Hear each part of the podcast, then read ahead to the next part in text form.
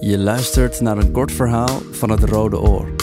De erotische schrijfwedstrijd van het Vlaams-Nederlands Huis de Buren, Stichting Nieuwe Helden, De Nieuwe Liefde, Hardhoofd en The Rider's Guide to the Galaxy. Ongewerveld.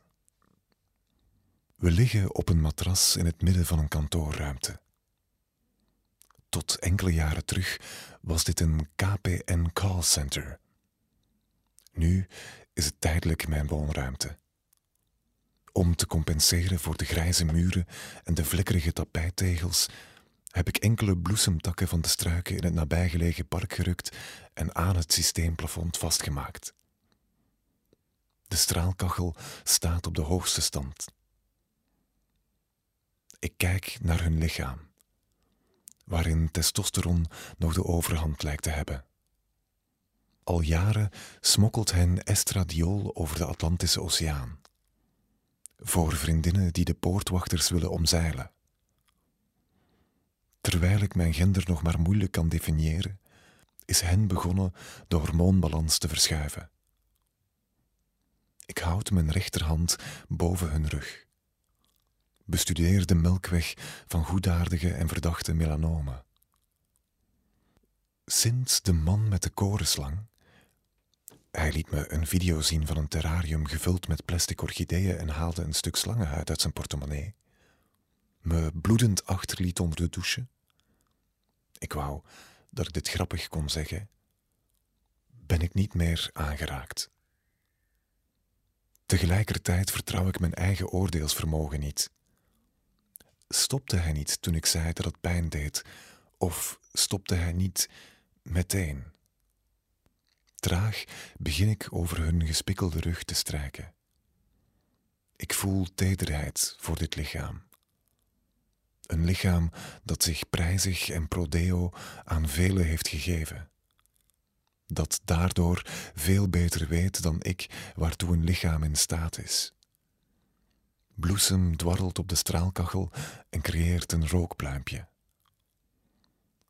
Zonder hun ogen te openen, vraagt hen wil je het proberen? Ik blijf even stil. Zeg ja. En loop naar het geïmproviseerde keukenblok. Uit het onderste kastje haal ik een blender tevoorschijn. Hen meet een halve liter lauwwarm water af en voegt drie eetlepels glijmiddel in poedervorm toe. Dezelfde soort die de melkboeren in mijn geboortedorp gebruiken. Binnen enkele seconden blenden veranderen de witte klonten in een dikke vloeistof. Hen giet het over in een soepkom. Ik ga liggen en houd mijn adem in. Hen kust mijn knieën om en om en begint mijn billen te bevochtigen. Ik kijk naar de grijze strepen op de muur die aangeven waar ooit het kantoortuinmeubilair moet hebben gestaan. Bij elke toenadering naar mijn opening voel ik de adrenaline in mijn borst drukken. Hen drukt de vingertoppen samen tot een punt. De pijn is eerst zacht, draaglijk, bekend van piemels en speeltjes. Dan drukt hen van de buitenste kringspier door naar de binnenste sluitspier, tot de hele vuist in me is verdwenen. Ik schreeuw. Een glazen fles lijkt in mijn binnenste kapot te barsten. Hen trekt zich geschrokken terug en vraagt: Wil je stoppen? Ik knik diffuus nee. Door de plotse overgang van intense pijn naar de afwezigheid daarvan. Kijk of je bij de pijn kan blijven, zegt hen. Opnieuw beweegt hen naar binnen. Is dit het dichtste wat ik ooit bij een geboorte zal komen? vraag ik me af. Tranen wellen op bij die gedachte en ik vraag hen om door te gaan. Mijn hele lichaam lijkt te willen verdwijnen in één punt. Of eerder, ieder lichaamsdeel lijkt rechtstreeks verbonden te zijn met de bekken. Voorzichtig beweegt hen in en uit. Ik sluit mijn ogen en beeld me in dat hen mijn kraakbeenderen en botten één voor één uit me trekt. Elk vertegenwoordigt een aspect van mannelijkheid. Mijn dijbenen, waarmee ik boven anderen uittoren. Grote, grijperige handen. Het schildkraakbeen dat autoritaire klanken voortbrengt. Hen voert een omgekeerde ontvlezing uit, totdat ik nog slechts een ingezakte tent van huid ben. En hen mijn zware skelet uitspreidt op de vloer. Ik kan zelf kiezen wat ik terug wil plaatsen. Indien ik überhaupt nog iets terug wil plaatsen. Ik open mijn ogen en kijk hen aan. Voel hoe hen, mijn verkleefde binnenste, de plooien uitvouwt als een driedimensionale kaart van gevoel.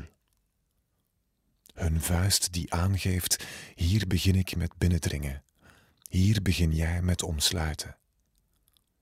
En tegelijk golven, waarin die scheiding vervaagt en we samen een binnendringend omsluiten zijn. Zacht beweegt hen hun vingers, lijkt op onderzoekstocht uit te gaan en doet mijn buikwand zichtbaar opbollen.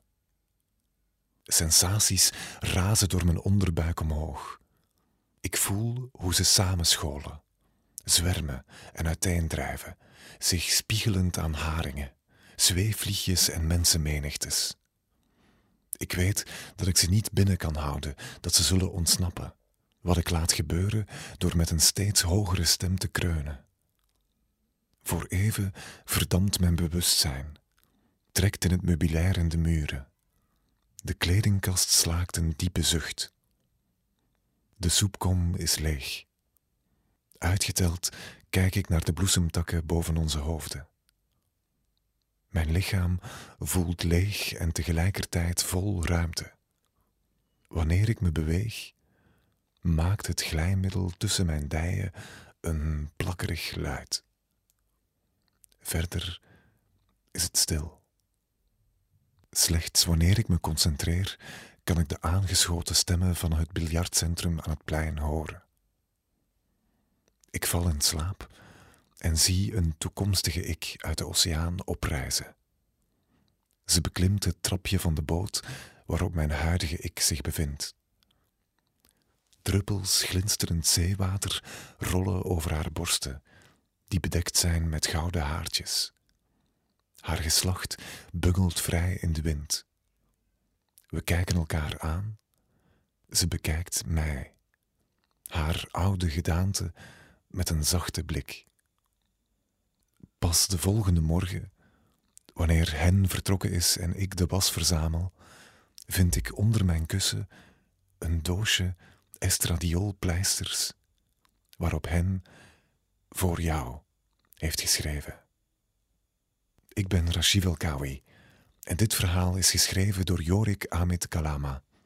Dit verhaal werd tijdens de uitreiking van het Rode Oor 2022 bekroond met de juryprijs. Je luisterde net naar een kort verhaal van het Rode Oor.